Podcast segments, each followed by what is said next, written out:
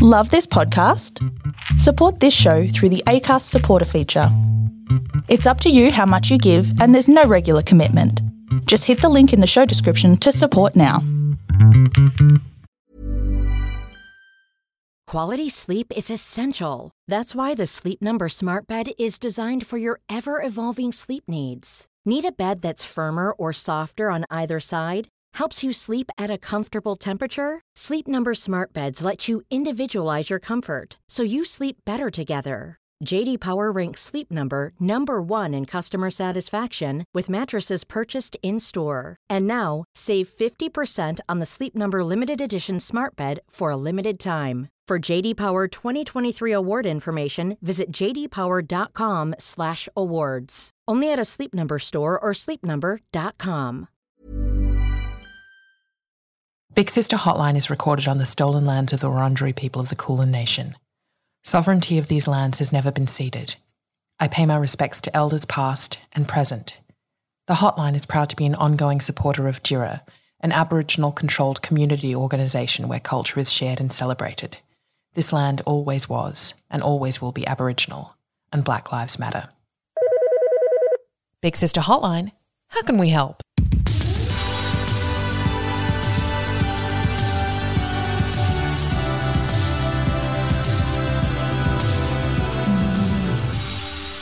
Hello, dear listeners, guys, gals, and non binary pals. You're listening to the Big Sister Hotline, a weekly podcast offering frank, funny, and feminist advice on life, love, and whether or not you should break up with that no good Nick boyfriend. We know that the answer is yes. My guest today is a Jewish, queer, non binary writer, performer, activist, and public speaker based in Naarm, Birrarunga, Melbourne. They run workshops in schools and professional development trainings in workplaces around transgender identity and language.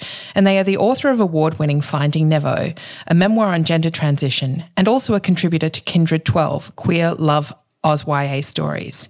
They are a mentor for the Pinnacle Foundation, one of Out for Australia's 30 Under 30, and a member of the Gender Euphoria cast, which is Australia's largest all trans and gender diverse show on a main stage. And for the second time in the Hotline's history, they are also not a big sister, even though we also know that sister is genderless. It's a concept, not a practice. They are Nevo Zisin. Hello, thanks so much for having me. It's so great to have you here in my kitchen. Oh, it's so nice to be in person doing a, an event of some kind. I'm so excited. I know. How have you been? Oh, gosh, I don't know. Up and down. It's been a time. I moved out to Warrandyte, though, out into the trees and by the river, which has been an absolute saving grace. So, very grateful for that. Yep. Have you had any particular positive impacts from the lockdown in terms of moving, you know, you have a tree change and you get to simplify your life in certain ways.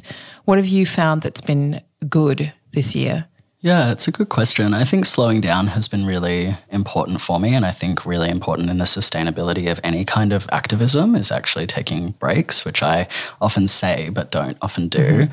I've given myself weekends now. Turns out when you work for yourself, you can actually create your hours. I think I've always just said yes to everything, and now I'm not. Can uh, you teach me how to do that? yeah, I, will try. I'm still trying to teach myself. So I have weekends now and I have work hours and I turn my computer off at a certain time and I read more and I've been exercising quite a lot during lockdown, which has been really beautiful. And also like building a really healthy and sustainable practice with exercise that isn't body shaming or fat phobic or ableist, mm. but actually trying to really connect with myself through that. So that's been really wonderful. That's really interesting because I probably about six or seven weeks ago started running. I was inspired cool. by my hairdresser because she started running during lockdown and said that she found it amazing for her mental health. And I feel like I've been trying to connect with myself in all those same ways, you know, in a really positive mental health. I run because it makes me feel good, not because I'm aiming for any kind of mm. physical outcome with my body. I share my progress in my Instagram stories, but I always take out the calorie burn because it's mm. irrelevant. What are some of the things that you've found that have been helpful in that body positivity, connecting with your body rather than, you know, mm. playing into the diet industry and the fitness industry and the Fitspo mm, stuff, which can mm-hmm. be so toxic. It's so hard to find people to follow as well who don't play into really sexist mm. tropes or fat phobic. And I can't do comparison photos. I can't look at them and I can't take them myself because we're all befores and afters there is no linearity to this kind of journey. We are all going to fluctuate in the ways that our bodies look with age, with experience, with circumstance. Like those things are always changing. So I avoid taking any of those kinds of photos or putting them on the internet. But I do really like taking videos of progress. So I like comparing how many chin ups I might be able to do or how hmm. many push ups or and kind of track it more as progress rather than as body change. I think also really listening to my body and trying to be more intuitive. So if it's really not an exercise day, it's not an exercise day and not shaming myself about that. I think also not letting it bleed into my eating patterns. I mm. don't eat based off what I want my body to look like. I eat because it's fuel and because I love it and it's my culture and it's my friendship groups and it's my joy in life. So I still eat all the things I want to. And I think those are just really important things and constantly reminding myself that this is like a mental health sustainability practice and that I need to do this to feel good in myself and to feel active. And I think also because I really want to have kids and I really love kids and they are fast. So fast and so heavy. And I don't know how parents do it but they are superheroes, including yourself. And I want to prepare for that. Mm. I want to be training up. And I also want to be harder to kill. because I am not hard to kill. so mm. I think that was those are my big like motivators is it's much less about a number on a scale, which is honestly so arbitrary and doesn't really say anything about anything and much more goal orientated and just feeling powerful and strong. Mm. It's interesting because I have been reconnecting with those parts of myself through my running journey. I appreciate what you're saying about children being really fast. I've definitely become stronger since having my son, partly because he's about 25 kilos, but he's only four years old, so he still likes to be carried a lot, which is great because it's so nice to snuggle and smoosh with him. And I know that one day he won't want that anymore, but it's a big load to carry around, particularly if he's like, I don't want to ride my scooter anymore. Can you carry me? So I'm carrying him in one arm and the scooter in the other and bags. And, you know, I sort of finally appreciate that sense of kind of the cliched trope of the mother being the pack horse. Uh-huh. But I've, in reconnecting with my body in that way, it reminds me of when I first started playing roller derby, where I was able to, it wasn't necessarily that my body changed dramatically but I was suddenly able to appreciate it for the things that it could do rather than the way that it looked mm. doing them. It feels to me like simultaneously the simplest path to body love and yet also such a complex thing that takes so many of us so long to get to. I don't know if this was your experience growing up, but I didn't really play sports partly because I wasn't really encouraged to my by my parents. I mean, it wasn't discouraged either. It just sort of wasn't really a feature of our lives. But also because I was so self-conscious all the time and I'm as a deeply anxious person, I find team sports incredibly stressful. So a lot of roller derby really stressed me out because I hate the idea of letting people down. Mm-hmm. So it took me a really long time to get to that sense with my body that it was a vessel for things that could be achieved and that I could feel really prideful of how strong it was. And that's my journey as a cis person. Mm-hmm. So this is you've got this going on plus all of the layered complexity of your journey as a trans person and your mm. path to who you are today. Can we talk a little bit about that? Yeah, it's really interesting because I think, I mean, so much of the trans training that I do and like the workshops that I run are really about the universality of a lot of these experiences because I don't think that they're unique to trans people or to any kinds of bodies. I think that they are a universal experience that we all go through, which is self love, reclaiming our bodies, learning to love ourselves in a world that teaches us not to, and that profits off our self doubt and our self hatred. And so, you know, similarly to you, I wasn't really encouraged to play sport when I was a kid and I wasn't very good at it. And I guess also because I was like the fat kid, it was like, mm. you're never going to be good at this, even though my body really had nothing to do with my capabilities in that way. And so it was kind of through a lot of different journeys in my life and my brother like being a personal trainer and encouraging me to exercise that taught me that I could autonomously choose these things and be in control of them and I can be good at things and it just actually takes being bad at them first, which is something I'm really trying to work on is that I can't automatically be good at everything, that I am going to be bad at things, and that that's okay. And also, I feel like it's quite radical to love yourself, especially as a trans person in this world, but also to choose to do something that's just for you when we're all working so much, we're all doing so much for other people, I really feel like my exercise time is my self care time and it's my time to appreciate myself. And I really try at the end of every workout to thank my body and be grateful and express gratitude, which is something I really got from Betty Grumble and Grumble mm. Boogie that uh, she was running in this time. And so, you know, she's always saying, thank you, body. And so I feel like I try to spend time thanking my body because it's like, I'm going to be in this body for the rest of my life. Like, there's no time to be hating myself or putting myself down. Like, loving myself is a radical act and it's taken a really long time to get here, but I am able to cultivate that practice every day. Mm. So, for listeners who may not be aware of this, you also at the start of the year appeared in my conversations with men. Yeah, that was my last event, I think, before yeah. lockdown. So, Conversations with Men is an event that I do with five humans, I suppose, because you don't identify as a man, but we were talking about masculinity and I invited you to be a part of that. And you very gratifyingly for me agreed. But it's basically five men or humans standing on stage and talking about masculinity and the things that they learnt about masculinity and what it meant to be men. And you performed there and you delivered this beautiful speech where you talked about how the understanding that you've gone through on your trans again we sneer at the word journey and mm. it is sort of it does have all these loaded terms but basically one of the things that you said was that now that you are living your life the way that you are now you're actually embracing all of the fem parts of yourself that once upon a time you felt very distanced from mm. Can we talk about that? Yeah, totally. I'm more femme now than I've ever been in my life. I feel more like a woman now than I ever have in my life. Maybe I'm just still that like argumentative teenager who just wants to rebel against everything all the time. As long as it's subversive, I'm here for it. so, yeah, it could be that. But um, again, I think there's a real universality to these ideas of masculinity and femininity. I don't think that we're like immune from toxic masculinity, for example, just because we're not cis men.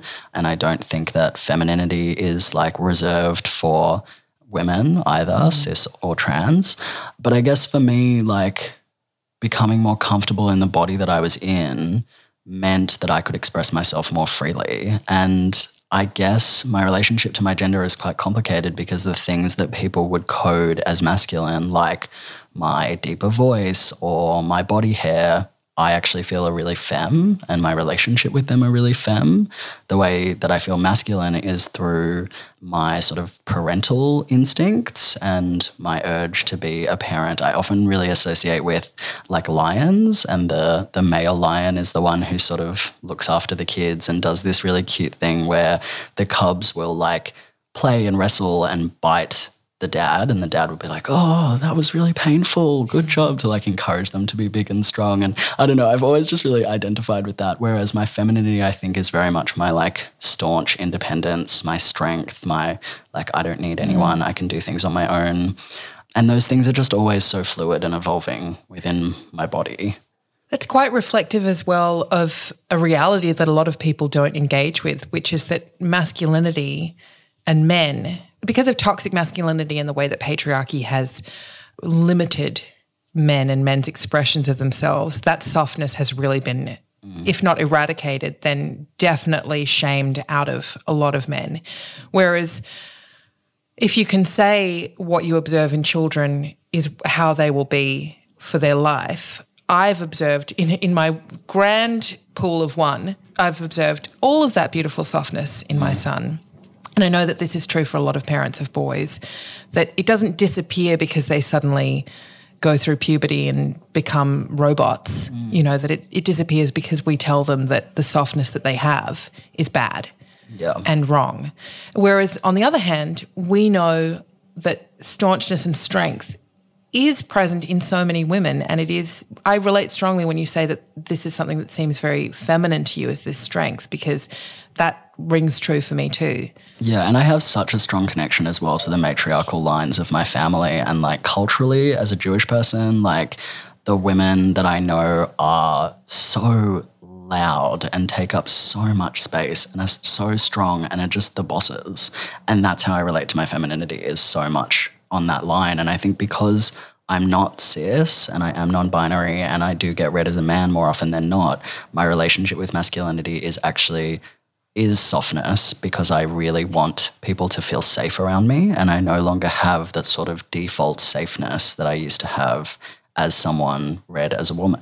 Mm. So I noticed that change really significantly when I transitioned, you know, from I always talk about how walking down late at night on the street, you know, for women, it's something that is very dangerous and scary. And we all have these like plan Bs and these backup plans and these friends that we're going to call and holding keys between our hands and all that sort of thing. You know, I don't need to tell you, but that was something that I very much grew up with, you know, walking home, being prepared for some act of violence and you know having my keys having triple zero i remember like i would walk past men on the street and i would have a fake conversation with my dad over the phone and be like oh hey dad how was bodybuilding class you're like a mere second away great yeah i'll see you in a moment you know and i do things like that and when i transitioned that didn't just dissipate i wasn't just suddenly really comfortable and safe on the street but what i started to notice over time was that women began to look over their shoulder at me mm. and that I had become the threat. What do you do in that situation? You know, oh, I'm not going to attack you. I promise. I promise. Like, not all men, you know, I'm not going to do that. Or, oh, I used to be a woman. Don't worry. like, there's only so much you can do. And so I think it was through those processes that cultivating healthy masculinity became not just a choice, but a matter of necessity. Mm. I needed people to feel safe around me because that's what I've always more than any gender, I identify as safe and kind and gentle and a good friend and a good person. You know, like that is much more important to me than gender. Mm. So it's like, how do you cultivate that when you're then in a body that is read as dangerous? And as someone raised in a patriarchal society, I learned to hate myself as a woman. And then I transitioned and learned to hate myself as a man. At what point do I just stop hating myself? Hmm. Thank you for sharing that. I also, without wanting to sound twee, I identify you as safe and a good friend and kind and all those things too. In fact, you teach me, uh, you're a lot younger than me, but you teach me so much, not just about how to kind of tackle issues around trans identity, but also about humanity. And I think that that's one of the things that makes you so appealing to people as a writer, as a performer, but also as an educator.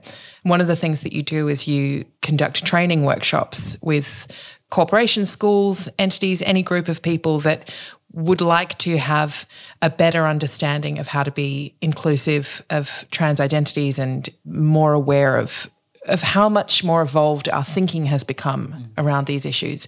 I was noticing some of the language that you used in that previous conversation.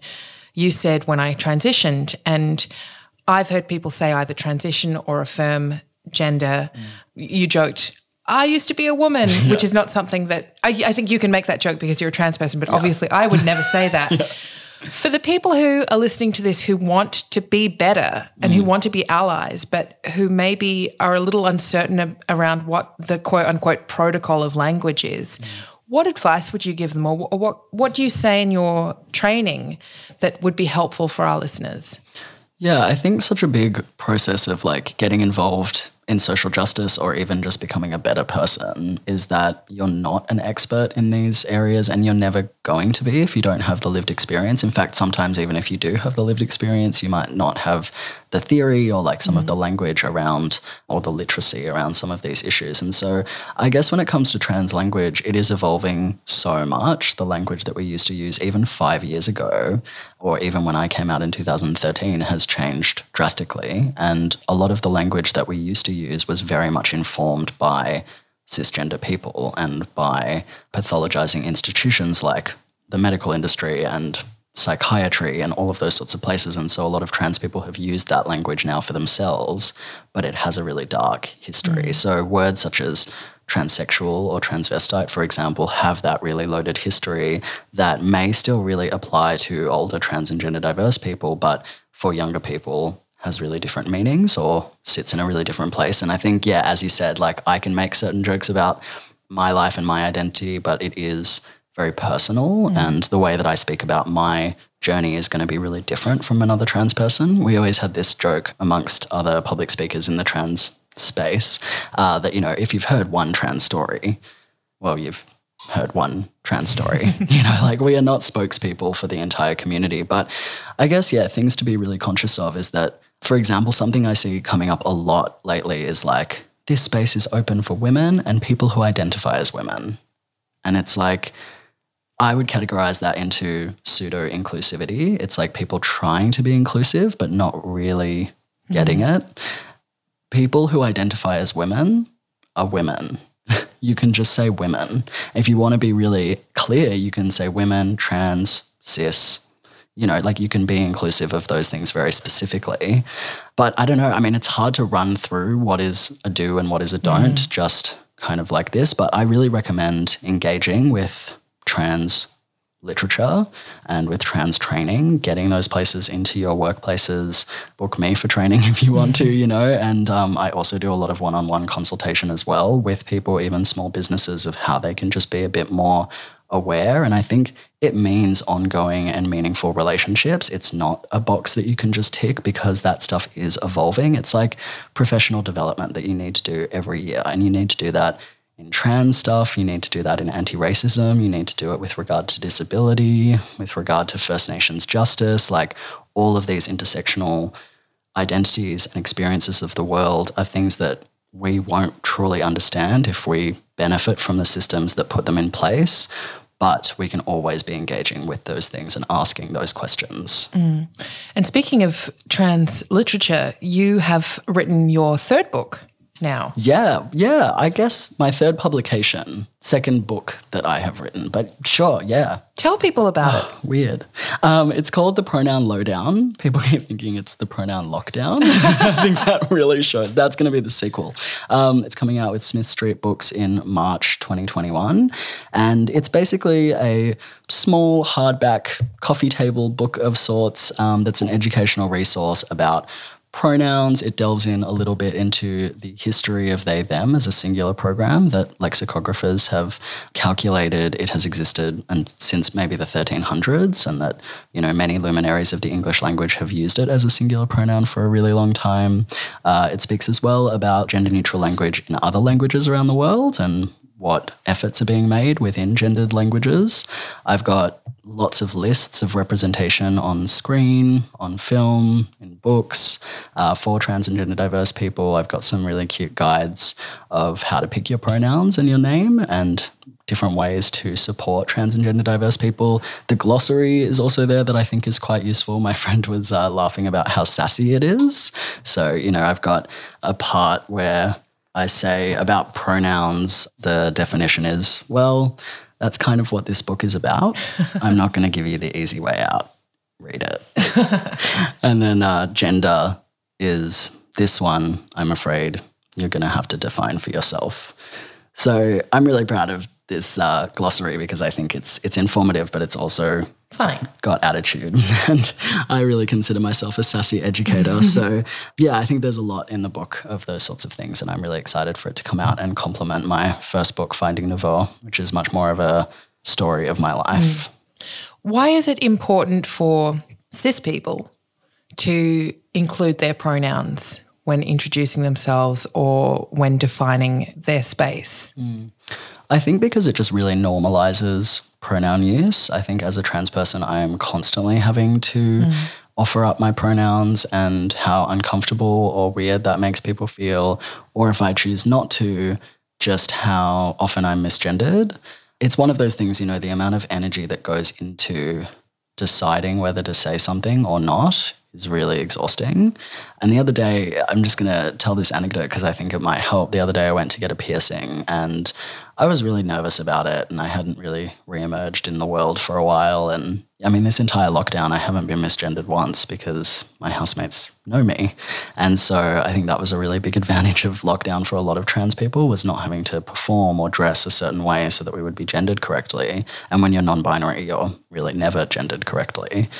And I went to this piercing place and sort of mentioned to them that I'd had chest surgery and they asked me if it was top surgery and that they work with lots of trans people and, you know, it's not a problem. And the booking form asked for my, my name, my pronouns. And it was just so not a thing. Mm. And I almost cried and I said thank you to them. And they were like, well, this is just our job. Like, it's important. This is a safe space. And I got home and just reflected on how easy that interaction was and how exhausted I am every day from having to decide whether I'm going to engage with someone on this or not, especially as an educator who does this stuff all the time for work. So, by initiating those conversations, cis people are just taking that burden off our back. And it really is, in so many ways, the bare minimum. Like, pronoun use is just one of many things that people can do as allies, standing in solidarity with trans people to help us move in the world in safer ways. And so, yeah, I think it's quite an easy one. Just introducing yourself and saying, hey, my name's Clementine. I use she, her pronouns. What about you? Or having it in mm. email signatures or on your Instagram bio. Those little things just really indicate to trans people that I can say my pronouns and you'll probably be more likely to respect them. Mm, rather than sneer at it as a concept. Yeah, or just ignore it. Mm. What do people do then? I mean, I've seen some really good instructional posts and memes about this, but I'd love to hear it from you and I'd love for listeners to hear it from you. What do people do if they fuck up? Mm. And you will fuck up because yeah. or when they fuck up, I should yeah, say. Yeah, exactly. I fuck up all the time. Everyone knows that. Yeah, and I mean something that I often say is, you know, don't tell everyone, but um, trans people mess up each other's pronouns too that we also make mistakes because we are also human. And it just takes practice. It's just a muscle. And you just kind of have to keep using it. The more worried you are about fucking up, the more likely you are to fuck up. So it actually means like leaning in and knowing you'll make mistakes. And so if you do make a mistake, just apologize, correct yourself, and move on. So if I was to say, Oh, I saw Kevin the other day at the beach, he was with his dog. Oh, I mean, Sarah, sorry. I saw Sarah, she was with her dog at the beach. It's really as simple as that. It's like if you were to meet a baby and misgender them, and the parent was like, actually, this is my daughter, you'd be like, oh, so sorry, daughter, mm. and just move on. And it's really as easy as that. It is as easy as that. And it should be as easy as that. Weirdly, though, people freak out when they misgender a baby because that this is where it all starts, isn't it? This devotion to the binary, mm. to this really unhealthy binary you know, it starts when people have gender reveal parties when the baby's still in the fucking womb. Did you see that the person who started gender reveal parties has apologized since? I did. yeah, so it starts then. And as you know, when I was pregnant, we didn't tell anyone the sex of the mm. baby. And I sort of tried after he was born. I mean, he has asserted that he is a boy now, which is why I'm so confident using he, him pronouns publicly. But I remember this one circumstance where I was carrying him and he was wearing pink leggings. He was like three months old or something. And this woman peered in to the baby carrier and she said, Oh, she's so beautiful. And sometimes, oftentimes, when he's mistaken for a girl, I just let it go because I think, whatever, like I don't want him to think that there's something shameful about being assumed to be a girl.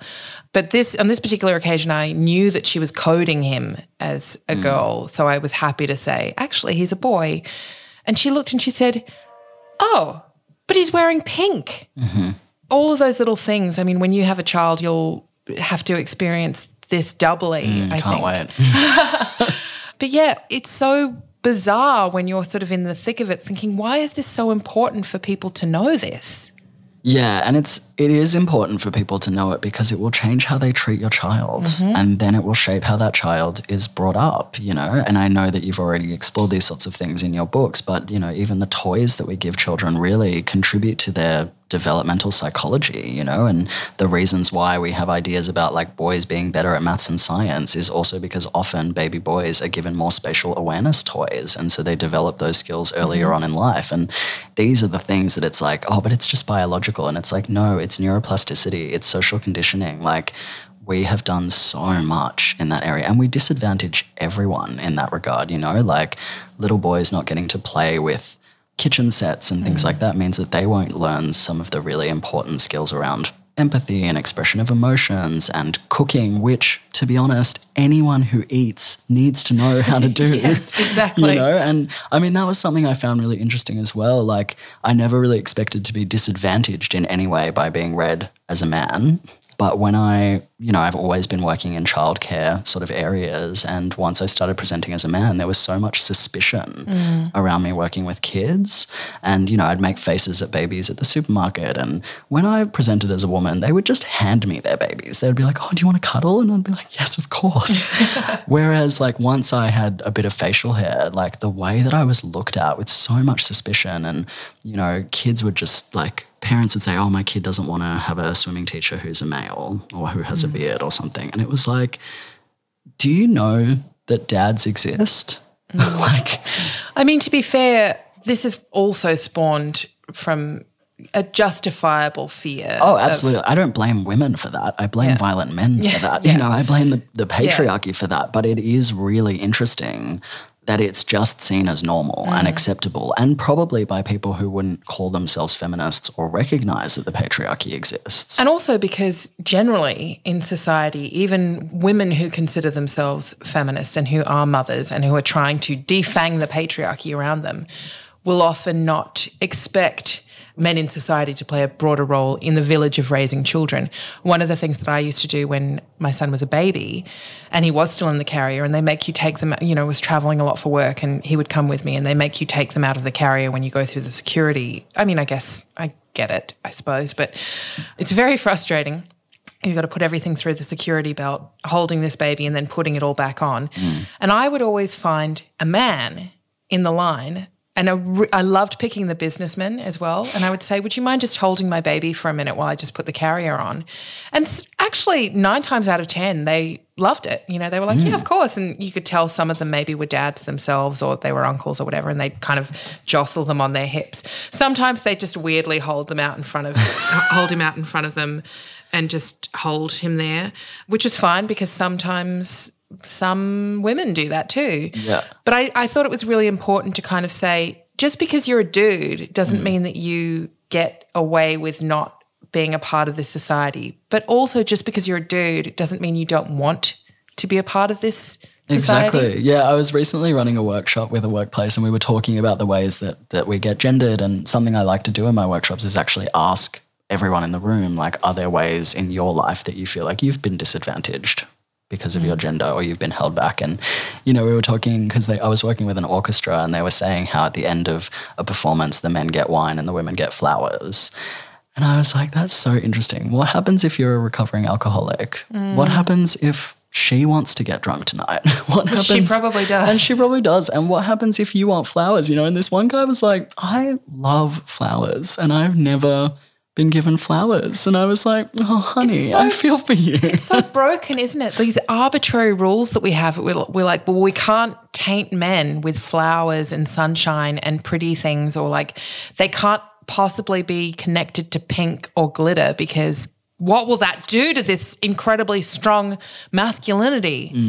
a Obviously, it's masculinity which is breaking our society. Like we're breaking them and breaking them like we're cultivating this thing that is completely toxic and Mm. poisonous to everyone so yeah i mean i think that so many of these kinds of like feminist values and whatever are very bled into transness and the mm-hmm. ways that we look at not just degendering because i also think that gender is beautiful and expansive and wonderful and people have genders and that's valid and i'm, I'm not looking to make everyone gender neutral.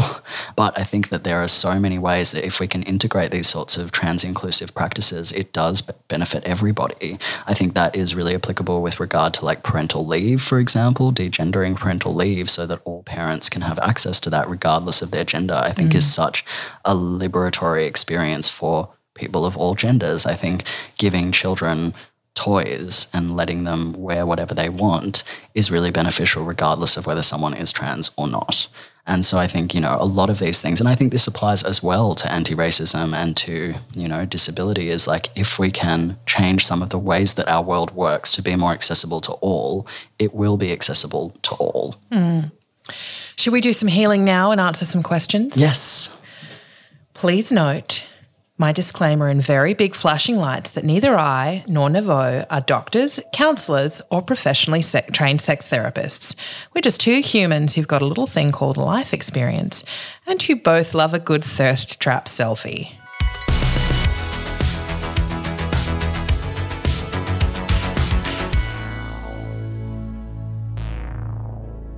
How to Fuck the System says, I have a rather broad question, at least compared to the others I've heard asked here. I feel I have grown up as a more empowered woman than my typical peer, and my family role models have never taken explicit shit from men, which has been a head start in life. However, I struggle because, from my perspective, the men still have more agency, autonomy, and have more prosperous careers than that of the women in my life. From my own family dynamic, my parents are together and in a loving relationship, but my mum was the primary caregiver and is now in her mid 50s. She wants to work, yet she has to reinvent herself slightly. So, I guess, long story short, I have two questions. One, how do you not resent people who are a byproduct of their environment, yet have benefited from the patriarchy and seem to refuse to acknowledge their role in it? And two, how do you have enough gusto to just fuck the system with only positive intentions in mind while constantly seeking that all encompassing parental approval? Nevo. One of the first steps in not cultivating resentment especially of individuals, I think you can resent systems. I think you should resent systems. And I think that that should work as a flame underneath you to get shit done. But I think when we apply that to individuals, it can be much more complicated. And the ways that I sort of work through that is by understanding that I am also a beneficiary of a hell of a lot of privilege. That if I stand on stolen land, I don't get to speak about being the most oppressed minority. And if I'm cisgender, if I'm heterosexual, if I'm white, if I'm able bodied, if I come from a socioeconomically stable household or family, like there are so many ways that I am also advantaged. And I think that really needs to be acknowledged when we talk about patriarchy and we talk about women's oppression because, yes, all of those things absolutely exist and they are absolutely true. And also, if you have had access to the other privileges, it means you have escaped a lot of the oppression and a lot of the systematic disadvantage that you would otherwise. I think about that a lot with regard to financial privilege, the fact mm. that I was brought up in a middle class family and always had access to everything that I've needed. And I have wealth accumulation from family on stolen land where First Nations people don't have access to the same kind of wealth accumulation because it's stolen. And I think about how much that helps me avoid certain kinds of transphobia. Like, I don't have to take public transport all the time. I can get in an Uber or I can drive my car or I can stay home. I can work from home. Like, I have so much more mobility because of the privileges that I've been afforded. And so I think really spending a lot of time to reflect on that and to sit in that I guess, subverts a dynamic of feeling like there is a binary of privileged and oppressed because it isn't a binary. In the same way that there aren't men and women, there are so many mosaics and combinations of privilege and oppression. And I think they also disproportionately affect people depending on who they are and how they process that information and what kind of trauma they bring to the table as well. So, you know, I think if we're talking very simplistically about feeling resentment towards men in general, I think it's really important to surround yourself with people who understand that experience and who can support you through that. And I definitely think going to therapy is a really helpful thing. I mean, I've been in therapy most of my life and I would die for my psychologist. She is the best.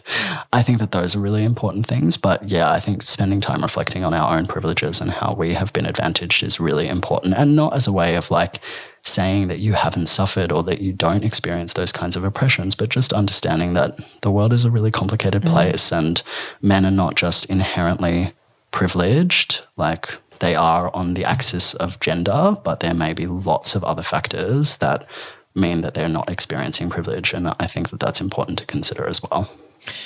I think that those are all incredibly wise words for us to learn from. And you've articulated them so beautifully.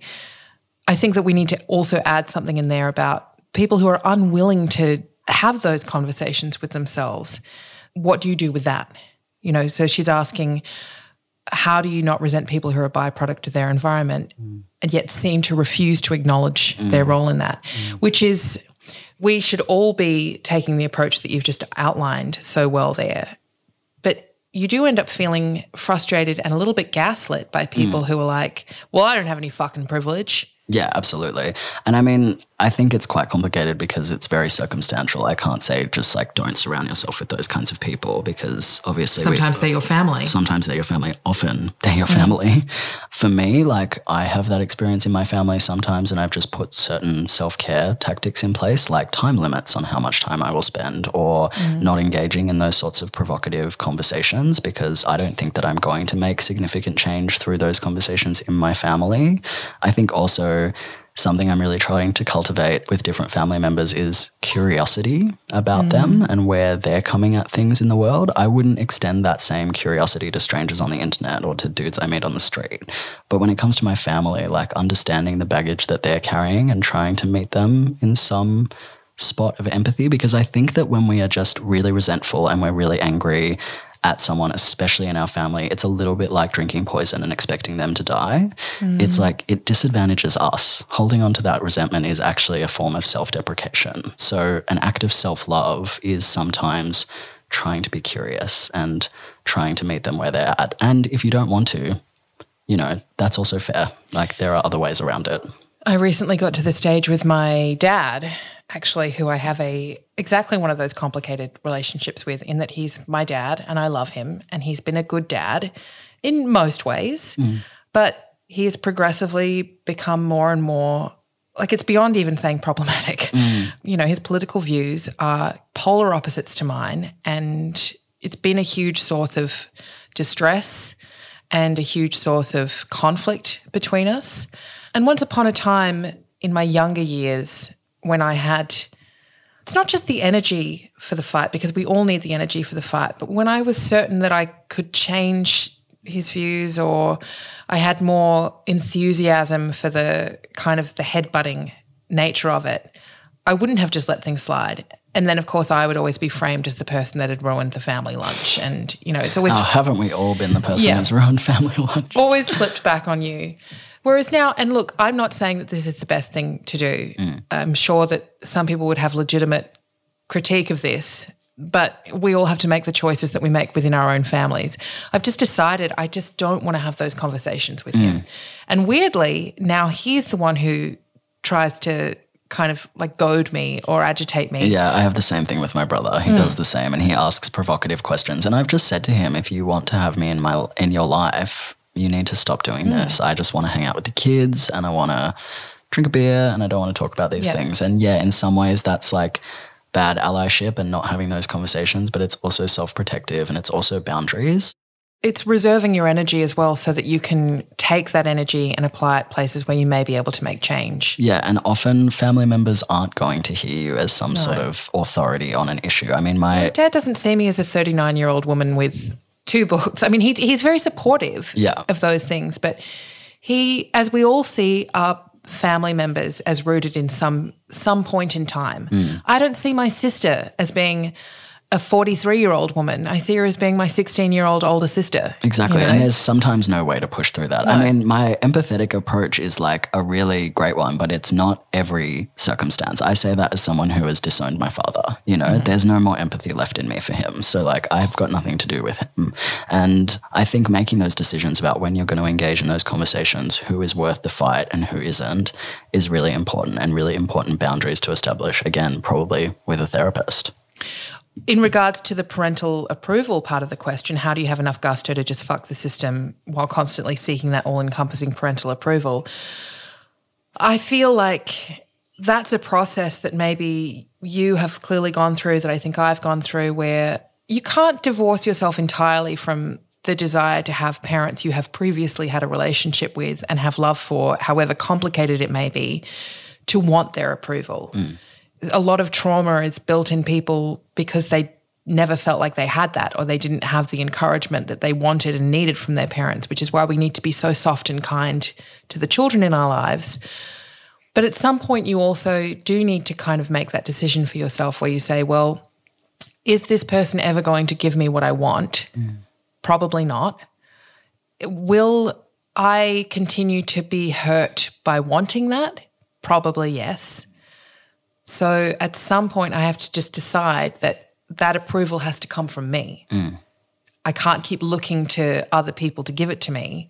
I need to approve of my own actions and I need to approve of the positive place that those actions are coming from. Yeah, and if I need that from other people, then I need to surround myself with people who can give that to me. Mm. Like, and I think that for me, as part of my non-monogamous practice, like that's actually been really valuable in my relationship with my family. Is when I don't get the things from my mom that I kind of want or need, I go to my friends, and I know that they can give that, and that means that I get to meet my mom more empathetically where she's at and mm. appreciate mm. her for who she is, because she's never going to offer me emotional support in the same way. But goddamn, she will cook so much food for me if I am depressed.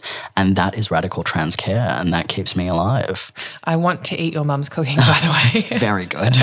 but, you know, with regard to my dad, like that was never going to happen. Yeah. And so I knew that. And I think there's a lot of healing that can be done when you recognize that that approval may never come in the form that you want. Mm. And also in other ways, I think by being the, the black sheep who ruins family dinners, it's a long game. You mm. know, with my mum, I've seen slow but consistent and quite amazing change.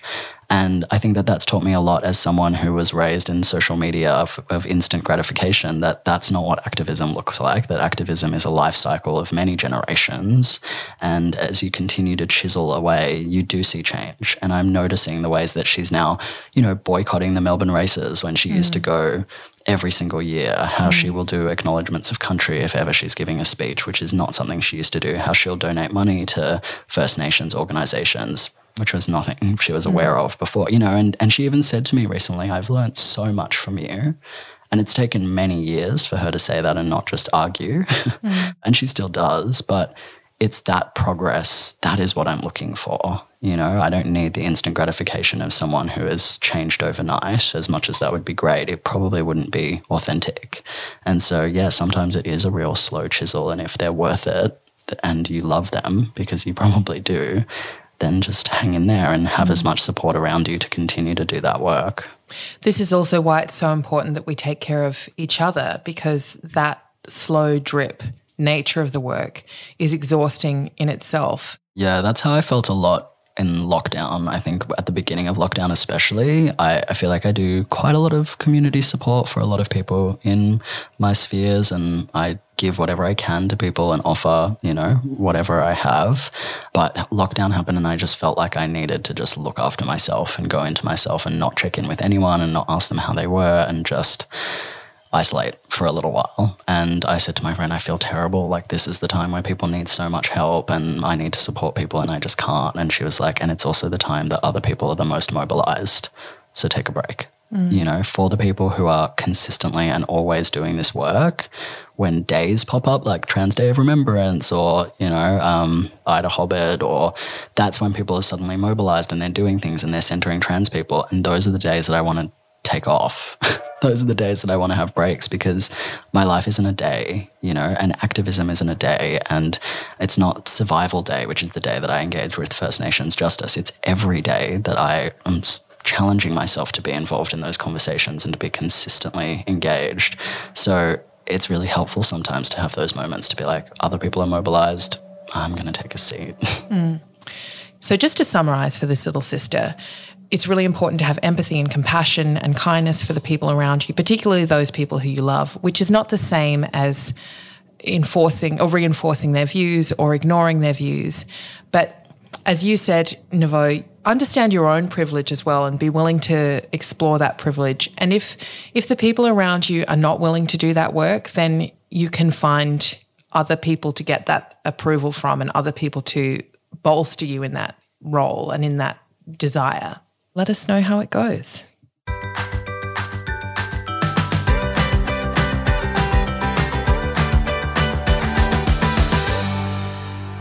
Okay, this is a little bit of a prickly one. Friendship Woes writes I turned 21 this year and I realised I didn't really have any close girlfriends. I joined a friendship group on Facebook and put a post looking for some close, genuine friendships. Long story short, I ended up forming a small group of four friends, including me.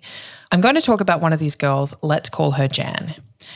Now, this little sister goes on to say that Jan, from their first meeting, shared a lot of stories about her life that seemed deeply rooted in trauma, but also that Friendship Woes found herself feeling a little nervous about some of these stories because that some of them made her worry that she might have a vengeful nature and some of them involved violence. She writes, She became very close to me on her behalf and was messaging me every day and would get upset if I didn't message back fast enough or if I didn't use emojis in my messages. She would accuse me of hating her or say that I was angry with her. This wasn't the case at all. We would catch up at least once a week, and I was really trying to find the spark in a friendship with her. She would say odd things like, I'll be your surrogate mother, etc., or she would tell me things from her past that didn't come across as normal. She wouldn't like it if I met up with other girls on my own, and it came across as possessive to me. She only knew me for eight weeks and was telling my sister how she was my best friend. I don't see her as my best friend. I'm struggling to see her as my friend at this point. A few weeks ago, we caught up again, and two new girls joined in for our dinner date. Jan was very unhappy that they were joining us, and she even told one of them that she didn't want her coming because she felt like she was being replaced. This poor girl must have felt so shocked to hear that from someone she had just met. Jan then said she realised that they were nice girls, so she was going to quote unquote allow them to be in our group. She's in her final trimester of her pregnancy currently, and I'm wondering as to whether I waited out until she's had the baby and then let the friendship drift on its own. I'm scared to end the friendship as I'm worried as to what she will do, and I'm also worried that I will lose the other girls who I've bonded with and found a true friendship with. I am someone who sucks with confronting people, but I genuinely do not feel she's a good person to be around, and I'm worried that I could end up friendless. I feel drained around her, and I just feel as though I'm not being myself and as though I'm talking to a stranger when I'm with her. I don't have a big sister to ask for advice from, and I really, really need your help. What would you do? Oh my goodness. Quickly, right? Oh. It's a hard one. So many red flags. It sounds like a lot of like toxic monogamy sort of mm. permission based frameworks of like having to ask a partner if you can go out with friends or if you can do this rather than trusting in the autonomy of the other person, which is very red flag in a relationship and especially red flaggy to me in a, a friendship dynamic. It seems like this person is already very aware of that, and so they don't need me to say, like, oh, it doesn't sound good. Oh God, I don't know when you would tell someone. I'm quite good at confrontation. I do it a lot. I ask people out a lot. I practice doing that a lot. And I, you know, I'm getting better at, at ending things with people as well.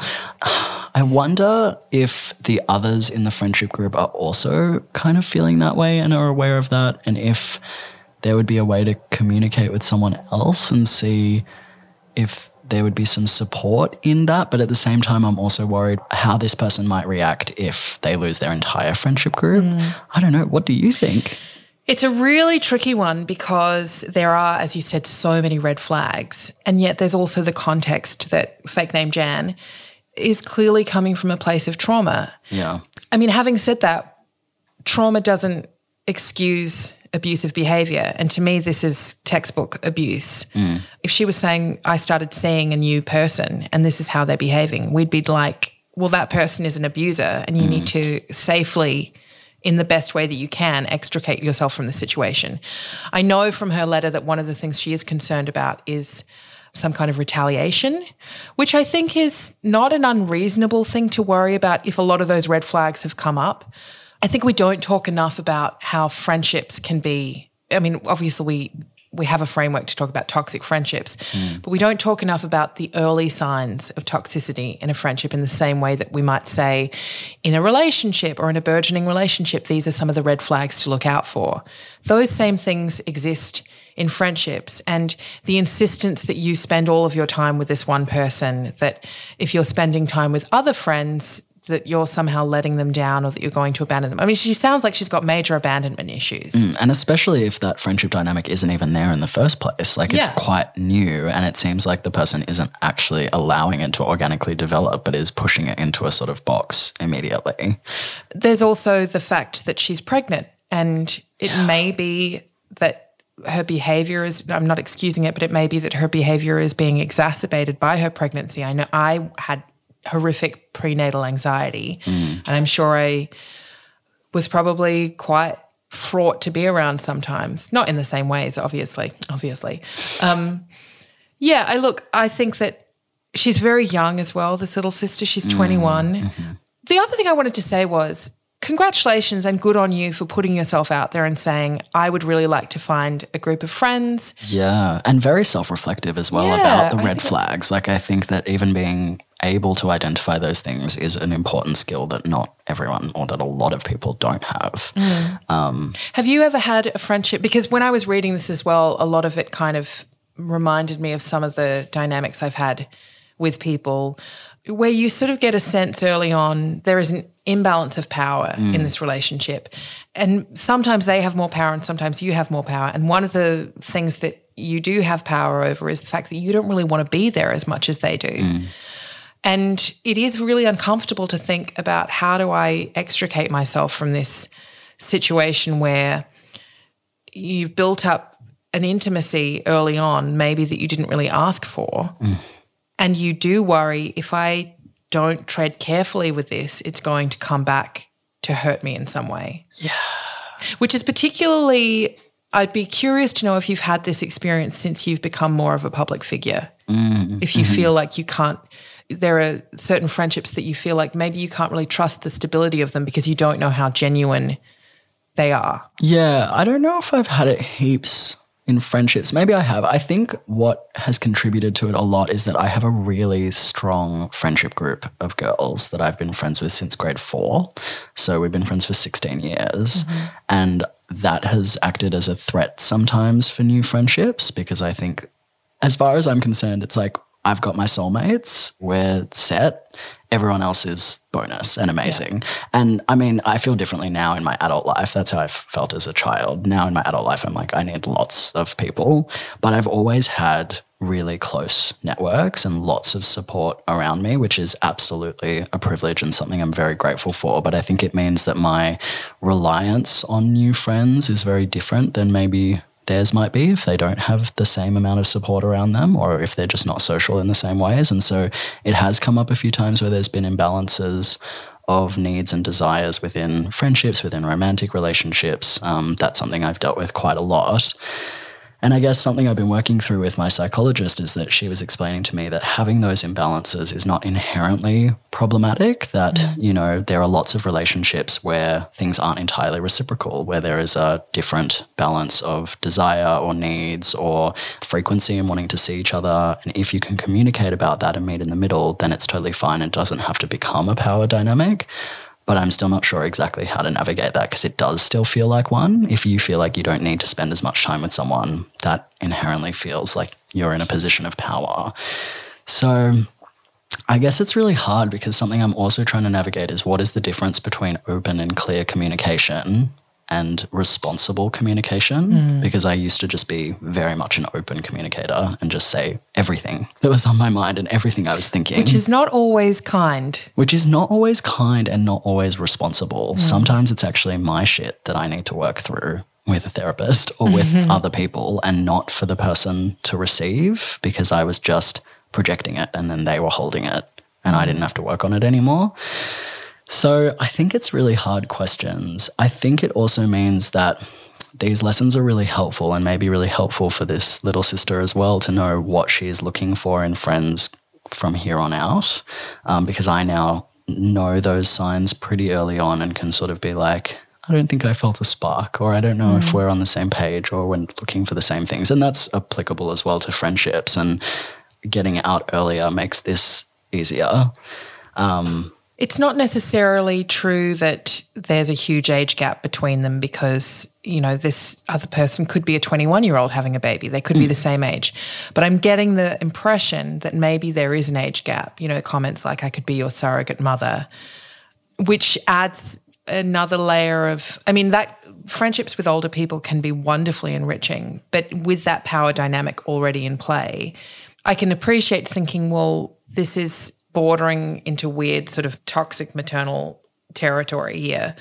I wouldn't suggest abandoning her when the baby is born. I mean, that's such an intense time. And there are kinder, as you said, more responsible ways to communicate that. But you know, it's a tricky time because she's in her last trimester. She will be incredibly absorbed with the child when it arrives.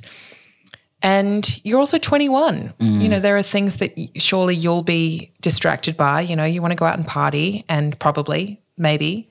Um, I don't know. I really feel for you because you, you're in a situation that has no easy answers. Yeah, I mean, I think generally what I would do is have a conversation. Yeah. I don't know what that would look like with this person, but I think a way that you can have a conversation around this stuff is saying, like, hey, it feels to me like maybe our expectations around this friendship are a little bit different. I'd love to know mm. what your ideal situation is for this. And then I'd love to tell you my ideal situation. And if they're incompatible, maybe we can meet somewhere in the middle.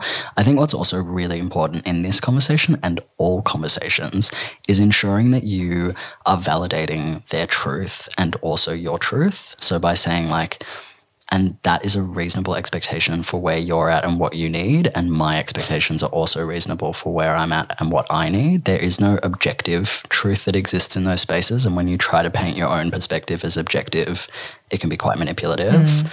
So I think validating that in someone and saying, like, you want someone who can be present with you all the time. You want a friend who is like always there. And that is so fair. And I just don't think I can offer that to you. I want to be a good friend to you, but it seems like we might be on different pages. I wonder if we can meet in the middle. And if not, maybe there are people I can introduce you to. Um, maybe our other friends would want to, you know, live up to that role in a different way. And maybe those are ways that you can have that conversation, but I don't know how this person would respond to that. That's how I would approach it if I felt confident that they could engage. I think that that's really good advice, regardless of how this person will respond, because it is the most honest and most responsible, and it is a very mature and kind way to approach things. It's a good reminder that you can't be responsible for how someone responds to you, particularly not if you've gone into that dialogue with pure intentions and with respect and with truthfulness on your side, and as you said, with kindness and responsibility. How they choose to respond to that is on them. Mm. And if you at any point feel unsafe, then I would suggest seeking broader help. Beyond that, I think that you're in a position where you can, as Nevo said, you can outline what it is that you think that they are looking for in a friendship and validate that to them and say, I really hope that you find that. And I really hope that you find that with people who are, who are at the same stage of life as you. I mean, a reminder that she will be put into a mother's group when she gives birth. Mm, that's So true. she'll be able to find women who are going through the same experiences as she is, and then validate your own desires as well. As you said, you know, this is what I'm looking for. This is the stage of life that I'm at. And I've said this before on the show. It's advice that my mother gave to my brother when he was breaking up with his first girlfriend and it was offered in in the context of ending romantic relationships but i think it's actually really applicable when you're ending friendships as well which is another thing that we don't really talk about mm. how to end friendships how to break up with people respectfully and kindly when you're just friends but she said make sure that when you break up with people you do it in a way that you could look at them on the street one day and you could both smile at each other and understand that was a parting well made mm. and I think that in in this situation, she may not feel that same way, this Jan. She may not ever feel like it was fair that you ended the friendship, mm. but at least you will go forward knowing I did this with respect for her and with respect for myself. And I didn't do it duplicitously. I didn't mm. run away and hide. I confronted it head on. I laid out what I wanted and what I needed. And that's the best that I can do. Yeah, and sometimes in a bid to protect someone's feelings, we end up hurting them more. You Exactly. know, like by actually just being honest and considerate and, yeah, respecting both ourselves and the other person, it's better to sometimes gently rip that band aid off earlier. Mm. Good luck, little sister.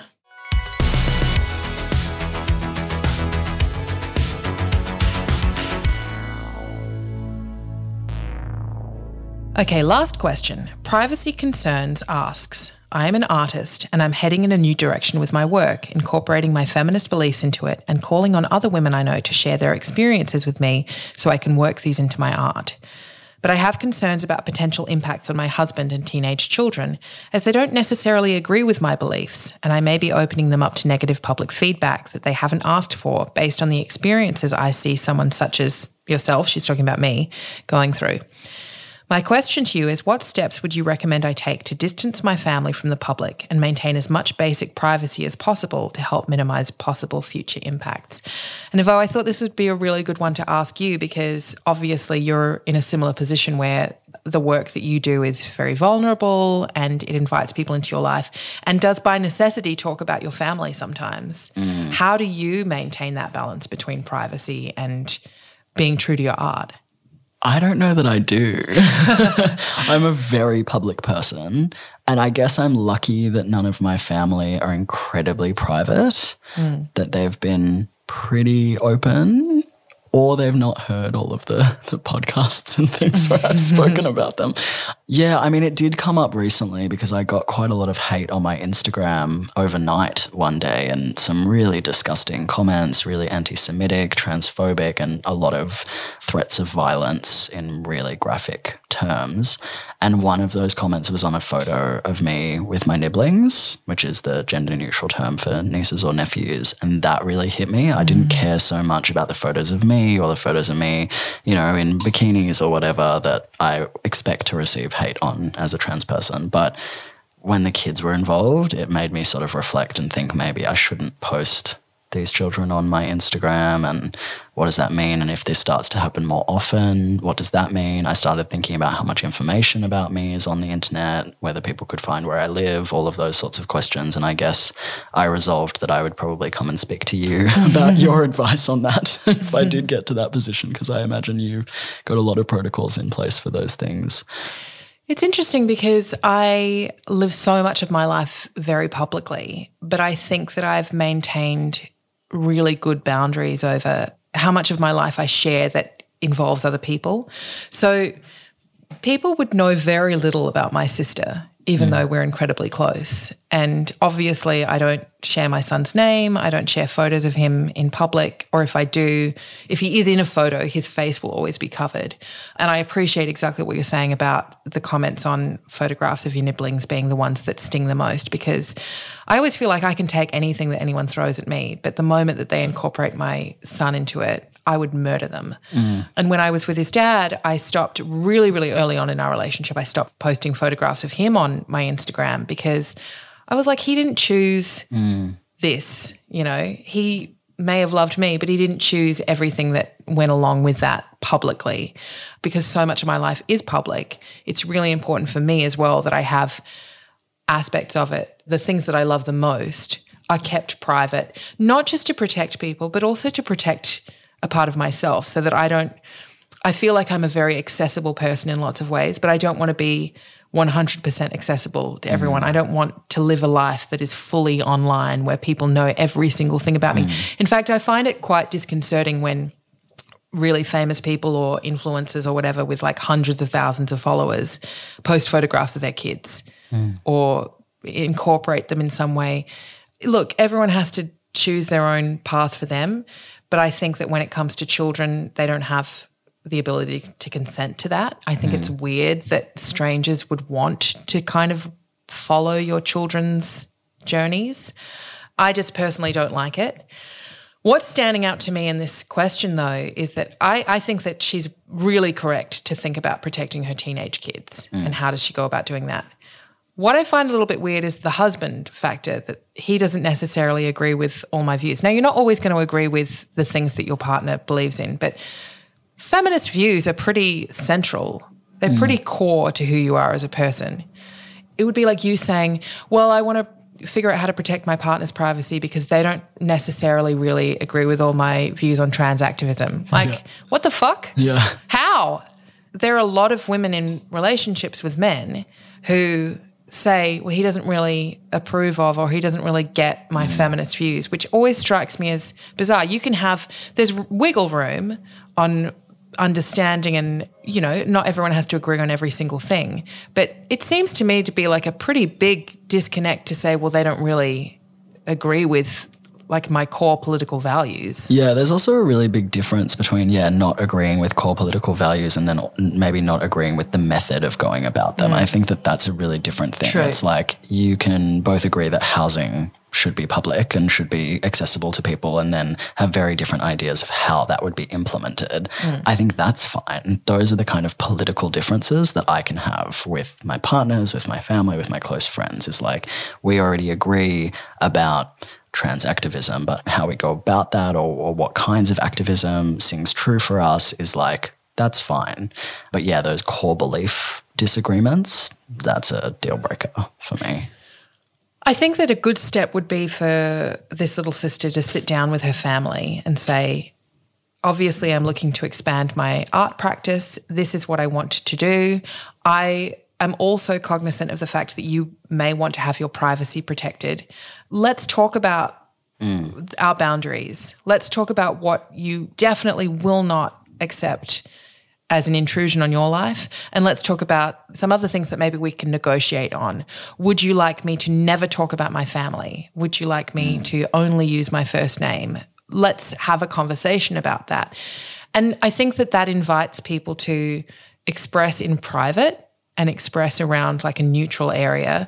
These are my concerns. Mm. maybe your kids might say well i'm really worried about going to school and being teased about whatever it is that you've done. And maybe no one at school will know about it. Maybe it won't be a hot topic of conversation but inviting them into the conversation from the outset gives them a sense of agency and control over their situation and control over their environment which they may otherwise not get if you just decide to do it, and which actually a lot of kids in particular don't get anyway from their parents and their parents' actions. Yeah, and it probably has to be an ongoing consensual conversation, right? Because the parameters of those things will change. I mean, I think mm. maybe you and I both would never have expected that some of our work would have gone to some of the places that it has. And would I have posted certain things if I would have known that? Maybe mm. not. Even now, I feel like I could be sitting on the precipice of like receiving that hatred was a bit of a wake up call. And I was like, well, right now I've got what, 5,000 followers on Instagram. It feels pretty low stakes.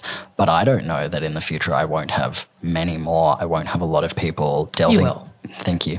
Uh, I won't have a lot of people delving into the history of things I've posted when my Instagram was for my friends. Mm. And that's something that freaks me out a little bit is that I don't know the parameters of those things right now. And so that's why I think having an ongoing check in about those things with others and also with yourself is probably mm. important. And I'm hearing it and thinking, I need to do that. Mm.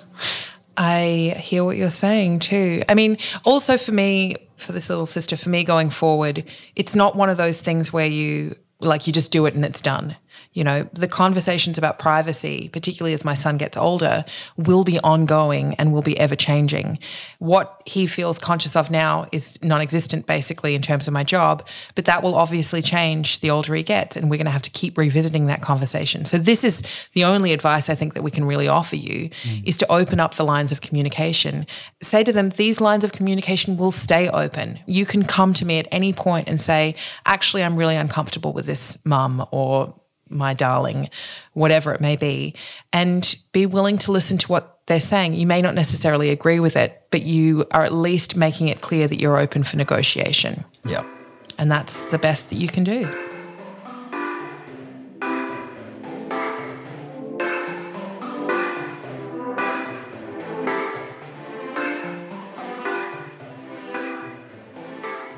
You've been listening to the Big Sister Hotline, a weekly advice podcast that delivers no nonsense words with love from the kind of people you know have your back, your big sisters. You can find us on Apple Podcasts, Spotify, Podchaser, Google Podcasts, and everywhere else you look for great content. And you can also listen to all the back episodes. If you do enjoy it, please consider rating and reviewing it. And if you enjoy the hotline, you can support the ongoing making of it at my Patreon, which is www.patreon.com forward slash Clementine Ford, where pledges of more than $10 per month receive access to a bonus monthly episode of the hotline Hotline, or as I'm about to do, a whole lot of little bonus episodes, only available for download to subscribers. You can send your questions to bigsisterhotline at gmail.com, and don't worry, all submissions are treated as totally anonymous. We're big sisters, and we've got your back. My guest this week has been Nevo Zisin, a Jewish queer non binary writer, performer, activist, and public speaker based in Naarm, Birrarunga, Melbourne. They have a new book coming out called The Pronoun Lowdown. It will be out in March next year. And uh, you can pre order it, is that correct, mm-hmm. You can pre order it now.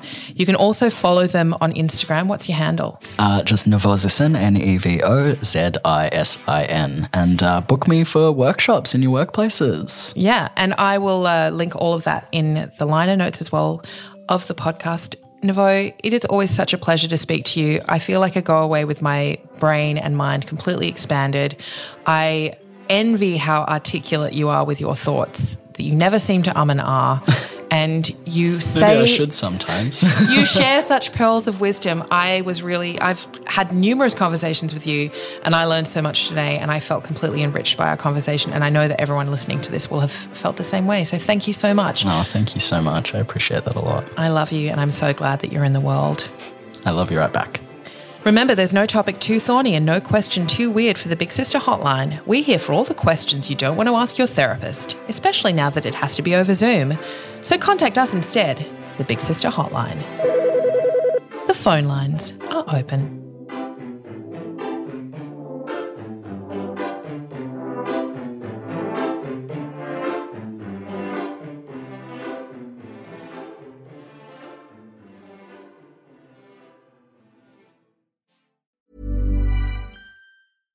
Hey, it's Paige DeSorbo from Giggly Squad. High quality fashion without the price tag. Say hello to Quince. I'm snagging high-end essentials like cozy cashmere sweaters, sleek leather jackets, fine jewelry, and so much more. With Quince being 50 to 80% less than similar brands. And they partner with factories that prioritize safe, ethical, and responsible manufacturing. I love that. Luxury quality within reach. Go to quince.com slash style to get free shipping and 365 day returns on your next order. Quince.com slash style.